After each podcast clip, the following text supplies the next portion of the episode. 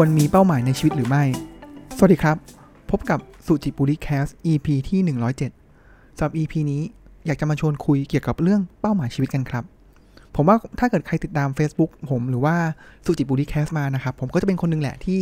มักจะพูดถึงเรื่องของการมีเป้าหมายในชีวิตนะครับอ้าวเฮ้ยถ้าเกิดในเมื่อผมเป็นคนที่สนใจแล้วก็มีเป้าหมายในชีวิต แล้วผมจะมาพูดหรือตั้งคำถามนี้ทำไม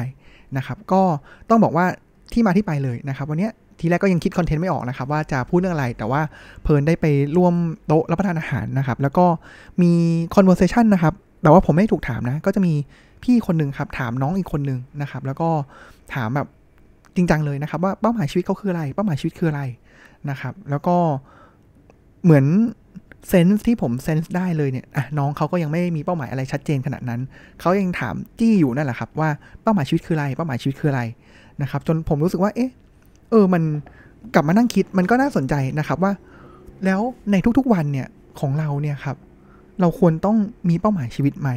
แล้วถ้าเรายังไม่มีเนี่ยมันผิดไหมนะครับ เพราะว่าเซนส์ที่ผมเซนส์ได้เนี่ยคือแบบเขาดูจะแบบเฮ้ย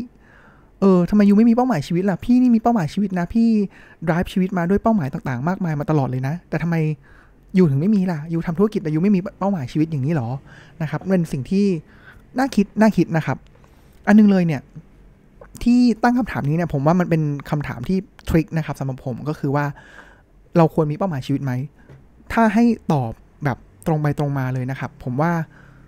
ไม่ต้องคิดอะไรมากเลยครับ ทุกคนเนี่ยควรจะต้องมีเป้าหมายในชีวิต อันนี้เป็นสิ่งที่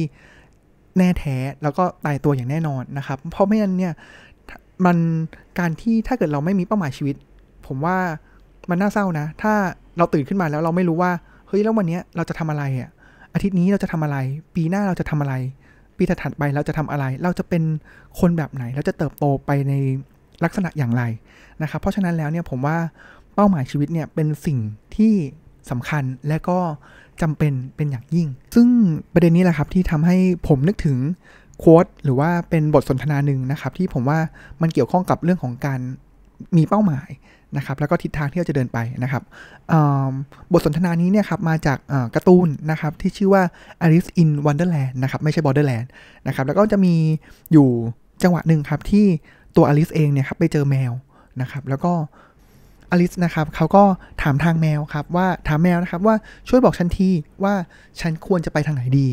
นะครับแมวก็บอกว่ามันก็ขึ้นอยู่กับว่าคุณจะไปที่ใด ซึ่งก็ถูกต้องนะครับ ก็จะไปตอบได้อย่างไรล่ะ ว่าจะไปซ้ายหรือไปขวา ก็ในเมื่อยังไม่รู้ว่าสุดท้ายปลายทางแล้วเนี่ยอลิสจะไปที่ไหนอะอลิสก็ตอบกลับมาเลยครับว่า ฉันก็ไม่ได้แคร์นะ ว่าจะไปซ้ายหรือไปขวาหรือไปที่ใดนะครับ เพราะฉะนั้นสุดท้ายเลยแมวก็ตอบครับ เป็นภาษาอังกฤษนะครับ ก็คือ then it doesn't matter which way you go นะครับ หมายว่า เพราะฉะนั้นงั้นก็ไม่ matter ดิ มันก็ไม่สำคัญนี่ว่าคุณจะไปซ้ายไปขวา ก็ในเมื่อคุณยังไม่รู้เลยว่าคุณจะไปทางไหนนะครับ สะท้อนกลับมา ในชีวิตประจำวันของเรานะครับ ผมว่าหลายครั้งเลยแหละ ที่เราก็ใช้ชีวิตไปเดินไป โดยไม่รู้ว่าเฮ้ยสุดท้ายแล้วเนี่ยฉันน่ะต้องการที่จะไปเชียงใหม่นะ แต่สุดท้ายก็ในเมื่อเราไม่รู้ว่าเราจะไปเชียงใหม่ เราอาจจะเดินไปตะวันออกไปตะวันตก หรือว่าไปทางใต้ได้นะครับ นี่แหละผมว่ามันก็เป็นสิ่งที่ต้องคอยมันสังเกตตัวเองนะครับว่าเอ๊ะตอนเนี้ยเราตื่นเช้ามาในแต่ละวันน่ะ เรารู้หรือยังนะครับว่าเราจะเดินทางไปทางไหน เพราะว่าถ้าเกิดเราไม่รู้ว่าเราจะเดินไปทางไหนเนี่ยลองสังเกตดูนะครับว่าชีวิตเราจะเป็นยังไง ก็นั่งถ่าย Facebook ไปนะครับ กินอาหารที่มันไม่เฮลตี้ต่อร่างกายนะครับ หรือว่าทำอะไรต่างๆ นานาที่เลื่อนลอยหรือว่าดริฟต์ไปตามสถานการณ์ต่างๆนะครับแล้วอันนี้มันเป็นผมว่าธรรมชาติของมนุษย์เลยเนี่ยถ้าเกิดถ้าเกิดทางธรรมนิดนึงนะครับ ก็คือเราจะ ไหลลงสู่ที่ต่ำเสมอนะครับเราก็จะปล่อยตัวไปตามสบายแหละ เราชอบอะไรแล้วก็อย่างนั้นแหละนะครับ แต่ว่าทางที่มันจะทำให้ชีวิตก้าวหน้าชีวิตพัฒนาไปในทิศทางที่ดีขึ้นเนี่ยมันมักจะเป็นทางที่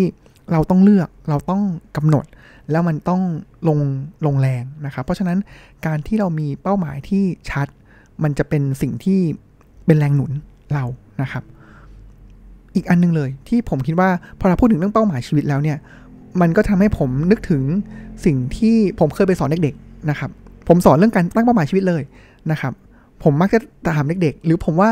พวกเราทุกคนแหละครับ ที่ตอนเด็กๆเนี่ยคำถามหนึ่งเลยที่เรามักจะเจอก็คือ โตขึ้นอยากเป็นอะไรอะผมว่าทุกคนต้องต้องเคยเจอคำถามนี้อย่างแน่นอนนะครับ ตอนเด็กเราก็ถ้าเราใกล้ชิดกับคุณครูเราก็บอกโตขึ้นอยากเป็นคุณครู ตอนเด็กของผมเนี่ยตอนนั้นผมว่าอาชีพ popular เลยนะครับก็คืออาทหารตำรวจนะครับเพราะเราจะถูกปลูกฝังว่าเฮ้ยทหารคือรั้วของชาติตำรวจคือคนที่ปกป้องพิทักษ์รักษาผดุงคุณธรรมอะอะไรอย่างนี้เป็นต้นนะครับ แล้วก็ตอนเด็กๆเนี่ยเราก็มักจะตอบในสิ่งที่มันใกล้ตัวกับเราไปนะครับแน่นอนในสิ่งที่ผมนำมาเสนอหรือสอนเด็กๆ ผมก็จะตั้งคำถามนี้ก่อนแหละนะครับว่าเอ้ยโตขึ้นอยากเป็นอะไรอะ่ะเพราะว่าถ้าเกิด มันยังไม่มีจุดตั้งต้นนะครับ แล้วเราจะรู้ได้ไงล่ะว่าสุดท้ายแล้วเราจะใช้ชีวิตอย่างไรถูกไหมครับ เพราะฉะนั้นตอนที่ผมทำเวิร์กช็อปกับเด็กๆเนี่ยก็จะให้เขาตั้งมาก่อน บางคนมีชัด บางคนบอกว่าอยากจะเป็นนักจิตวิทยา อยากจะเป็นหมอ อยากจะเป็นนายกรัฐมนตรีอันนี้ก็เคยเจอมาแล้วดีครับ ผมว่าถ้ามี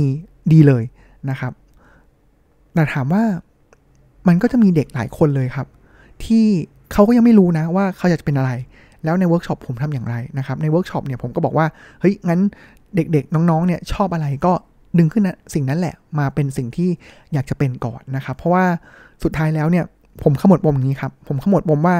ตอนเด็กๆเนี่ยผมอะอยากจะเป็นนักบินอวกาศอ่าผมว่าก็หนึ่งในอาชีพในฝันของหลายๆคน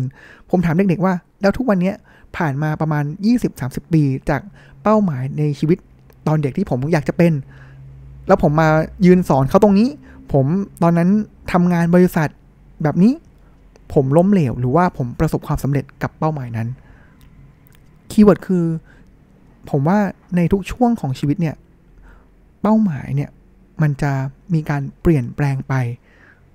อย่างน้อยเนี่ย ผมว่าในทุกทุกจังหวะของชีวิตเนี่ยครับ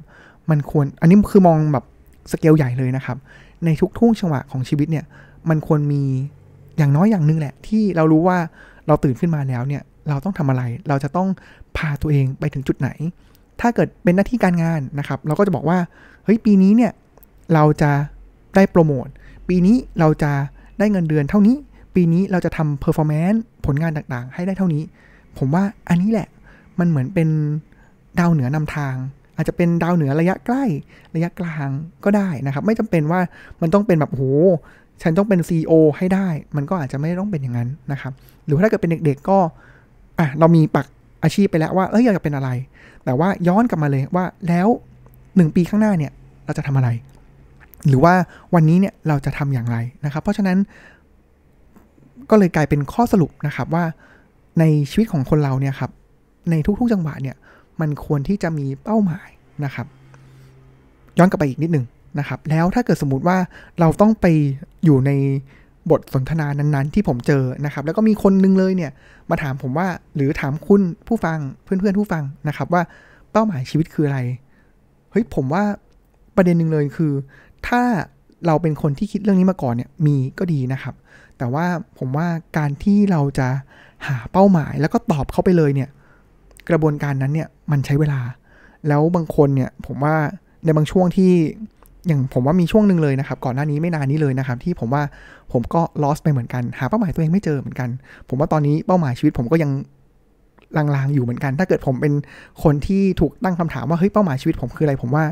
ในบางช่วงหรือตอนนี้เนี่ยผมว่ามันก็ยังไม่ชัดเหมือนกันนะครับ แต่ว่าผมว่ามันไม่ใช่สิ่งที่ผิดนะ แต่ดีเลยก็คือมันเป็นตัวที่จะรีเฟล็กว่าตอนนี้เนี่ยเออเนาะเราใช้ชีวิตโดยที่ เราขาดเข็มทิศนำทาง เราไม่รู้ว่าเราจะพาชีวิตของเราเองเนี่ยไปที่ไหน เราตื่นขึ้นมาแล้วเราจะทำอะไรบ้าง นอกจากที่จะใช้ชีวิตไปวันๆทำงานตามคำสั่งของเจ้านายไปนะครับ แล้วก็ให้รอวันเงินเดือนออก ซึ่งผมว่ามันก็อาจจะมันก็ไปได้เรื่อยๆนะครับ แต่ว่าคำถามคือเราสามารถที่จะแล้วเราจะควบคุมชีวิตของตัวเราเอง หรือว่าพาชีวิตของเราเนี่ย ไปในทางที่ดีขึ้น ใช้ศักยภาพของเราได้สูงสุด เท่าที่เราจะสามารถทำได้หรือไม่นะครับ เพราะฉะนั้นแล้วเนี่ยครับผมว่ามันก็ไม่ผิดนะที่ในบางช่วงบางจังหวะของชีวิตคนเราเนี่ยครับเราอาจจะนึกไม่ออกนะครับว่าเป้าหมายของเราเนี่ยคืออะไรนะครับ เราจะเดินทางพาตัวเองไปในทิศทางไหนนะครับ ผมว่ามันไม่ผิดเลยนะครับ แล้วมันเป็นกระบวนการที่ต้องเข้าใจตัวเอง แล้วก็เข้าใจโลกต้องใช้ประสบการณ์มากมายนะครับ แต่ว่าถ้าเกิดเรายังไม่มีเนี่ยมันยังมีกระบวนการมากมายเลย ที่จะสามารถที่จะทำให้ช่วยให้เราเนี่ยค่อยๆกันกรองเขาถ้าเกิดภาษาฝรั่งเนี่ยเขาเรียกว่าเป็นชาร์เพนมันนะครับเหลาให้มันแหลมคมมากขึ้นนะครับ ยิ่งสุดท้ายแล้วเนี่ยถ้าเกิดเราสามารถที่จะค้นหาว่าเราเนี่ย มีเป้าหมายคืออะไรนะครับ ระยะยาวเลยนะครับ หรืออาจจะเป็นกลางก็ได้ หรือสั้นก็ได้นะครับ นั่นแหละมันจะทำให้เรามีกำลัง แล้วเรามีถ้าเกิดเรามีทิศทางที่ชัด เราจะมีกำลังในการที่จะใช้ชีวิตนะครับ แต่ว่ามันต้องผ่านการคิด ผ่านกระบวนการต่างๆ ผ่านประสบการณ์ต่างๆ มากมาย แล้วก็สิ่งที่สำคัญเลยก็คือ เป้าหมายในแต่ละช่วงเนี่ยมันเปลี่ยนแปลงไปนะครับ มันไม่ได้บอกเลยนะครับ ว่าการที่ผมไม่สามารถที่จะเป็นนักบินอวกาศได้เนี่ย ผมล้มเหลวในการตั้งเป้าหมายชีวิต หรือไปให้ถึงเป้าหมายชีวิตใหญ่วัยเด็กนะครับ เพราะว่าเป้าหมายเนี่ยมันมีการเปลี่ยนแปลงตลอดเวลานะครับเพราะมันมีหลายวิธีไม่ว่าจะเป็นการไปพูดคุยกับผู้คนเพื่อให้เกิด inspiration เพื่อมา reflect หรือว่าสะท้อนกับตัวเองให้เกิดเป็นเป้าหมาย หรือว่าการนั่งคิดกับตัวเองหาจุดเด่นจุดด้อยของตัวเอง แล้วก็ดูว่าสิ่งที่เราชอบเนี่ยคืออะไรนะครับ มันมีกระบวนการนี้อยู่ เพราะฉะนั้นจบ EP นี้ก็อยากจะให้ข้อสรุปอย่างนี้ครับว่าชีวิตคนคนเราเนี่ยควรมีเป้าหมายนะครับ แล้วมันก็ควรที่จะเป็นทั้งระยะยาวไปเลย ภาพสุดท้ายเลยครับ มันมีอาจจะมีคนบอกว่าเฮ้ยถ้าเกิดเราเสียชีวิตไปแล้วเนี่ย อยากจะให้คนที่มาร่วมงานศพเราเนี่ยพูดถึงเราอะไร อันนี้คือแบบโอ้ภาพใหญ่มากนะครับ ถ้ามีได้เนี่ยโอ้โหสุดยอดเลยนะครับ แล้วก็อาจจะทอนลงมาเรื่อยๆครับ เป็นเป้าหมายระยะยาว ระยะกลาง ระยะสั้น อาจจะเป็นระยะสัปดาห์ ระยะวันนะครับ ถ้าทำได้ตื่นมาแต่ละวันแล้วรู้ว่าเราต้องทำอะไรเนี่ยผมว่าคือที่สุดแล้วนะครับ แต่ก็อย่ารู้สึกว่าการที่เรายังตอบคำถามนี้ไม่ได้ เมื่อมีคนมาถามเราเนี่ย มันเป็นข้อด้อย หรือว่ากดให้เราต่ำลง ผมว่าอันเนี้ย ไม่ไม่ควรใช้ไม่ควรนะครับ แล้วมันถือว่ามันเป็นรีเฟล็กแหละที่เฮ้ยกระตุ้นแหละว่าเราต้องทำอะไรสักอย่าง เราต้องกลับมาให้ความสำคัญกับสิ่งที่มีความหมายกับชีวิตของเรานะครับ วันนี้ก็ฝากไว้สั้น ๆนะครับ แล้วก็เป็นแบบ content ที่ pop up ขึ้นมาเลยนะครับ จากที่ไป ร่วมโต๊ะกินข้าวมานะครับ ก็เลยนำมาเล่าสู่กันฟังวันนี้ แล้วก็แชร์ความคิดในวันนี้นะครับ แล้วก็ขอบคุณที่ติดตามรับฟัง ติดตาม SJPL Cast ใหม่ได้ในตอนหน้านะครับตอนนี้ก็ขอกล่าวคำว่า สวัสดีครับ